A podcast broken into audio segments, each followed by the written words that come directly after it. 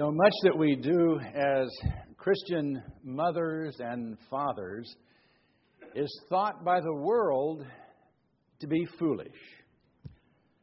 The world thinks it foolish to give up personal goals, opportunities for advancement, and even promising careers to change diapers and wipe noses.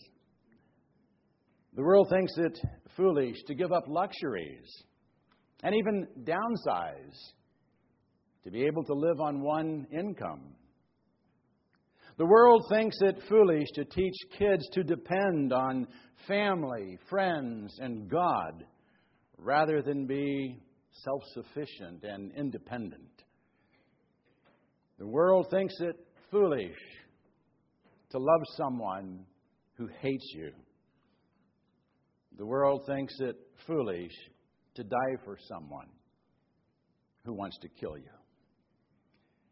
Indeed, much we do and believe is thought by the world to be foolish, but that doesn't surprise us. Nearly 2,000 years ago, the Apostle Paul wrote to the Corinthians about the foolishness of the cross, the foolishness of preaching, and the foolishness of God. This morning, we want to look at a little foolishness. And we begin with the foolishness of the cross. For the word of the cross is to those who are perishing foolishness. But to us who are being saved, it is the power of God. You know, I'm sure the world thinks it foolish to wear a cross around your neck, especially if it's understood what a cross was. It was an instrument of death, a means to execute a criminal. You know, wearing a cross around your neck makes as much sense as wearing an electric chair if you do understand its significance. But even if you do understand its significance, adoration of the cross can turn into foolishness. Just a month ago, a little less than a month ago, there was an article in the State Journal Register about a fragment of the cross that can be seen on the grounds of the Franciscan Life Center just east of Springfield. The article told how that particular relic of the true cross made its way to the St. Francis of Assisi Church in 1945 and of its history back to the 19th century. What it doesn't tell is how it first came to be. According to an internet search, Helena, the mother of Constantine, discovered the true cross in 326 AD while in Jerusalem trying to locate holy sites and holy relics after her son had made Christianity legal in the Roman Empire. By threat of torture and death, she managed to find out where the cross was hidden under a pagan temple. But when it was uncovered, there were three crosses, and a test had to be devised to determine which was the true cross. Now, some historians claim the Bishop of Jerusalem suggested that a sick woman be placed on each, and that the true cross would be identified by healing her.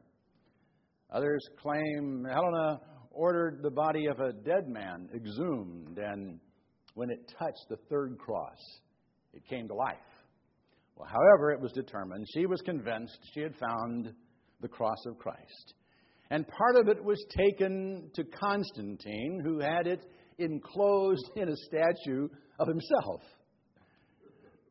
The rest of the cross was kept in the Church of the Holy Sepulchre in Jerusalem until 614 when the Persians captured Jerusalem and took it to Persia. It was regained in 627 by the Roman Emperor uh, Heraclius and remained in Christian hands until 1187 when the Muslim leader Saladin captured it and dragged it to the streets of Jerusalem behind his horse. Richard I, the Lionheart, tried to reclaim the cross during the Third Crusade, but could only find fragments of it, and that's all we have today. Now, John Calvin, the Protestant reformer, expressed his skepticism about the fragment of the true cross when he said if all the pieces were brought together, there'd be enough wood to build a ship. but in 1870, a Frenchman refuted that when he documented all of the relics of the cross, including those that had been known to exist but were lost, and concluded if all the fragments were put together, it would equal no more than a third of a cross. Well, in spite of that, few really believed the splinters to be of the actual cross on which Christ died. And in 1960, Pope John 23rd actually pulled the plug on a feast that had been held on May 3rd for centuries to celebrate the discovery of the true cross by St. Helena. Still, wars have been fought and men killed for a piece of wood.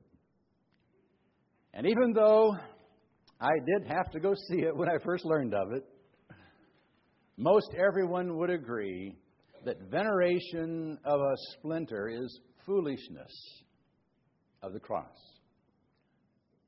But that's not what Paul's talking about. He said the word of the cross, the story that accompanies the real cross of Christ, is to those who are perishing foolishness. And I'm sure that it is. Surely the story of the cross seems as foolishness to the unsaved, even more foolish than making relics out of toothpicks. And what is the word of the cross? It's that the God who created us sought to redeem us by becoming a man, living a sinless life, and then dying in our place to pay the penalty for our sin. That must indeed seem foolish to the world.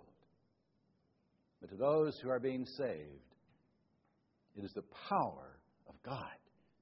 Indeed, the word of the cross has the power to change lives to change homes, to change cultures, and to change the world itself.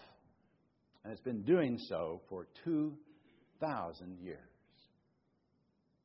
And as Paul made clear in the preceding passage, he was committed to presenting that word without embellishment or an overpowering presentation. He wanted the power of the cross and the message it conveys to be the agent of change, not the speaker, nor an emotionally charged atmosphere. He wanted lives to be changed by the simple preaching of the gospel. Something else the world thinks foolish. Let's read on. For it is written, I will destroy the wisdom of the wise, and the cleverness of the clever I will set aside. Where is the wise man? Where is the scribe? Where is the debater of this age? Has not God made foolish the wisdom of the world? For since in the wisdom of God the world through its wisdom did not come to know God, God was well pleased through the foolishness of the message preached to save those who believe. For indeed, Jews ask for signs and Greeks search for wisdom. But to those who are the called, both Jews and Greeks, Christ, the power of God and the wisdom of God. You know, we think we're so smart. We've accomplished so much. We've gone from the horse and buggy to supersonic travel to the information superhighway in less than a hundred years. We've traded suspicion for science.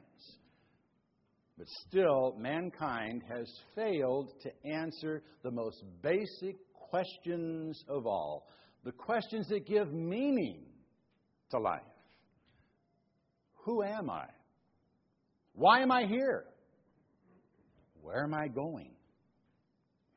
Our wise men, our philosophers, have pondered those questions for centuries and come up with nothing but unsatisfactory answers. Our scribes, our educators, fill our minds with facts, but still life doesn't make sense. Our debaters, our politicians, constantly try to create a utopia, but end up just building more prisons. Why have we failed? Because God let us fail. He wanted us to discover the limits of our wisdom apart from Him. He wouldn't even let us discover Him because He knew if we discovered God, we'd take the credit for it. God would have been our discovery. Something else to bolster our I can do it myself mentality, our egotistical pride that makes us want to be self sufficient. Instead, he revealed himself to us. And then he didn't do as we expected. The Jews were expecting great signs and miracles, demonstrations of power that would bring the world to its knees, but God didn't do it that way. The Greeks, the intellectual elite, figured the true God, if he really existed, would speak with irrefutable words of wisdom that would confound the greatest thinkers. But God didn't do it that way. Instead, he entered into our world as a nobody, worked as a common laborer among us until he was 30, became a penniless itinerant preacher for three years, teaching truths even children could understand, and then willingly, intentionally allowed himself to be nailed to a cross and lifted up in shame for the whole world to see. So we could be saved. Now, that doesn't make any sense to those who are perishing. It's foolishness to the unbeliever. And to expect anyone to believe it just because someone says it seems absurd. Why would anyone believe a preacher without miraculous power and great wisdom? Indeed, preaching is foolishness until the message being preached takes root in a heart that has been prepared by God. Then it's revealed to be the power of God and the wisdom of God. Even though the world thinks it the foolishness of God. Because the foolishness of God is wiser than men, and the weakness of God is stronger than men. You know, men, like nations, think it wise to demonstrate their strength. We have some men in our church who like to show us what they've got. And I'm convinced football players like to wear shoulder pads for more than protection. They want to look huge in the hopes of intimidating the opposition. And basketball players want everyone to believe they're taller than they really are. You know, in fact, I, I discovered I was much taller than I thought when a friend who was shorter than me was listed as 6'5 in the team stats in college. you know, if everyone thinks we're stronger than we are or better than we are, we probably won't have to prove it. That's why nations rattle sabers and show off their artillery. That's why I've never been in a fistfight. I'm big. I've only been physically challenged once in high school, and I talked my way out of that one. but you know, God seldom struts his stuff. He doesn't have to. He doesn't beat us into submission, He wins us by loving us. By demonstrating His love in a way that overwhelms us by dying for us. That is the foolishness of God. It's His sacrificial love. And the world is right. You know, sometimes sacrificial love is foolish.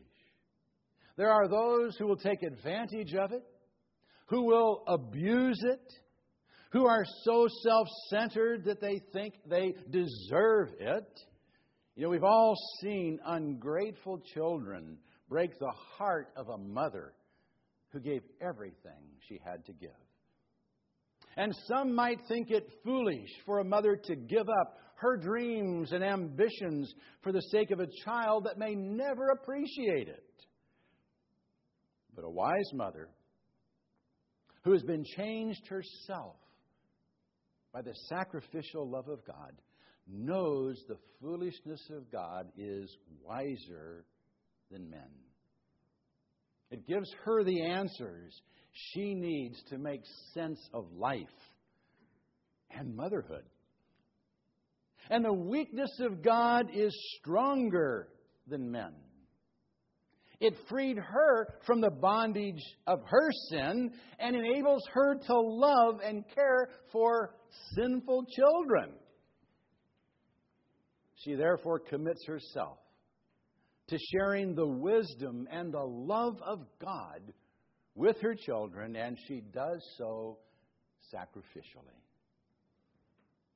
You know, nothing is more important to a Christian mother than communicating through word and deed the love of God. The world may think it foolish, but it's not. It's not. And if you want to know the wisdom of God, kneel at the cross.